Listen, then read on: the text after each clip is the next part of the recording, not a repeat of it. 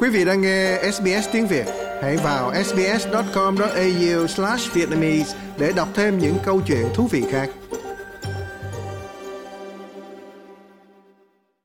Việc tăng lãi suất đã được mong đợi, nhưng không làm cho nhiều người bớt sợ hãi. Ngân hàng dự trữ Úc Châu RBA đã nâng lãi suất trong tháng thứ ba liên tiếp. Tỷ giá tiền mặt chính thức đã tăng 50 điểm căn bản từ 0,85% lên 1,35%. Với khoản vay 500.000 đô la, đó là khoản trả nợ thêm 137 đô la một tháng. Những người vay 750.000 đô la, họ phải thêm khoảng 205 đô la mỗi tháng. Còn với khoản vay mua nhà trị giá 1 triệu đô la, đó là thêm 273 đô la mỗi tháng. Không điều gì trong số đó là một khó khăn nhỏ đối với ngân sách gia đình của hầu hết mọi người.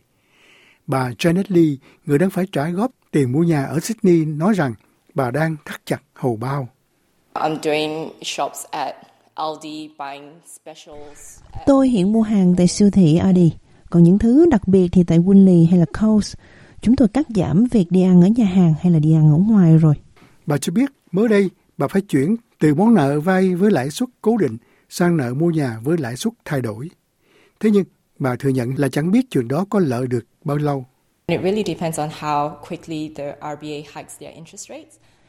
Điều này thực sự tùy thuộc vào RBA nâng cao lãi suất nhanh chóng ra sao. Rõ ràng là họ đã tăng nhanh hơn. Ước tính của chúng ta có thể đã không thành công như chúng ta nghĩ. Tự biết ngân hàng dự trữ viện dẫn lạm phát gia tăng là lý do cho việc tăng lãi suất. Với lý do là lãi suất cao hơn, nói chung làm chậm lạm phát. Ngân hàng còn cho biết quy mô của bất kỳ đợt tăng tỷ giá nào trong tương lai sẽ được định hướng bởi đánh giá của nó về triển vọng của cả lạm phát và thị trường lao động.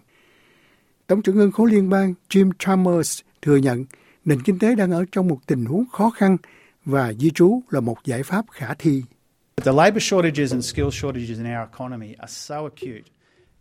Sự thiếu hụt nhân công, thiếu hụt những người có tay nghề trong nền kinh tế rất trầm trọng, cũng như chúng ta có những hậu quả tương tự trong chuỗi cung ứng. Chúng ta chuẩn bị tìm ra giải pháp trên các phương diện và di trú là một phần trong chuyện đó. Dĩ nhiên, vấn đề không tránh được các chính trị gia đối lập, bàn tán ngược xuôi. Phát ngôn nhân đối lập về ngân khố là ông August Taylor nói rằng chi tiêu quyến phủ khiến cho lạm phát tệ hại hơn. Um, Rõ ràng trong lịch sử khi đối phó với lạm phát và lãi suất gia tăng, quý vị cần thắt lưng buộc bụng. Rõ ràng những gì quý vị không cần là chuyện chính phủ cạnh tranh với các hộ gia đình trong việc vay tiền. Trong đó, ông Steve Mickenbecker là trưởng ban bình luận của trang mạng so sánh tài chính có tên là Canstar. Ông nói rằng những người đang gặp khó khăn do lãi suất tăng nên yêu cầu ngân hàng của họ thỏa thuận tốt hơn đối với khoản thế chấp của họ và thay đổi ngân hàng nếu ngân hàng hiện tại của họ không thể cung cấp một thỏa thuận tốt hơn. Với món nợ vay 500.000 đô la, quý vị có thể tiết kiệm khoảng 400 đô la mỗi tháng bằng cách chuyển từ mức lãi suất trung bình mà quý vị đang có với một ngân hàng lớn sang mức lãi suất tốt nhất mà họ đang cung cấp. Được biết, thực tế đáng tiếc cho những người đi vay là đây khó có thể là lần tăng lãi suất cuối cùng trong năm, với một số nhà phân tích dự đoán tỷ giá tiền mặt chính thức sẽ là 2,5% vào cuối năm nay. Ông Michael Becker trình bày chi tiết về việc điều đó có thể gây tổn thương đến mức nào. Nếu quý vị so sánh các khoản hoàn trả của mình với tỷ lệ tiền mặt 2,5% so với tháng 4 trước khi ngân hàng trợ kim tăng lãi suất, đó là 700 đô la có lẽ một tháng cho khoản thế chấp 500.000 đô la đó. Được biết, dữ liệu kinh tế quan trọng tiếp theo sẽ được công bố là chỉ số giá tiêu thụ CPI quý 6 vào ngày 27 tháng 7. Nếu những con số đó quá lớn, dự kiến sẽ có thêm nửa phần trăm nữa vào tháng tới. Điều an ủi duy nhất đối với những người đi vay 2,5% có khả năng cao như nó sẽ nhận được.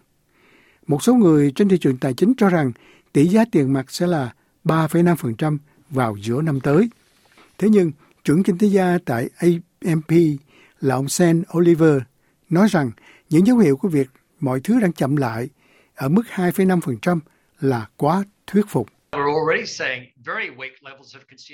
Chúng ta đã thấy niềm tin của người tiêu dùng rất thấp, cũng như giá nhà giảm.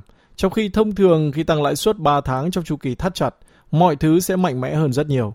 Vì vậy, tất cả cho tôi biết rằng ngân hàng dự trữ đang có được lực kéo mong muốn để làm chậm lại nhu cầu, nhờ đó chúng ta có thể giảm bớt. Ngoài ra, bên cạnh việc gia tăng lãi suất, lũ lụt hiện nay cũng làm cho tăng áp lực chi phí sinh hoạt, đặc biệt là đối với sản phẩm tươi sống. Ông Chalmers đang cố gắng trấn an các cử tri rằng mọi thứ cuối cùng sẽ trở nên tốt đẹp hơn. One of the points that the Reserve Bank governor made in his statement at 2:30 today một trong những điểm mà Thống đốc Ngân hàng Trữ Kim đưa ra trong tuyên bố của ông ấy vào lúc 2 giờ rưỡi trưa hôm nay đó là lạm phát sẽ trở nên tồi tệ hơn trước khi nó trở nên tốt hơn. Nhưng ông ấy hy vọng lạm phát sẽ vừa phải trong suốt năm 2023. Đó là điều chúng tôi cũng hy vọng hiện nay. Tôi sẽ nói chi tiết về điều đó khi tôi cập nhật cho Quốc hội một tuyên bố cấp bộ trưởng về nền kinh tế vào cuối tháng này. Lạm phát sẽ trở nên tồi tệ hơn trước khi nó trở nên tốt hơn, nhưng nó sẽ tốt hơn.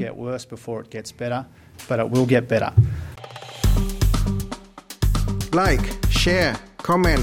Hãy đồng hành cùng SBS tiếng Việt trên Facebook.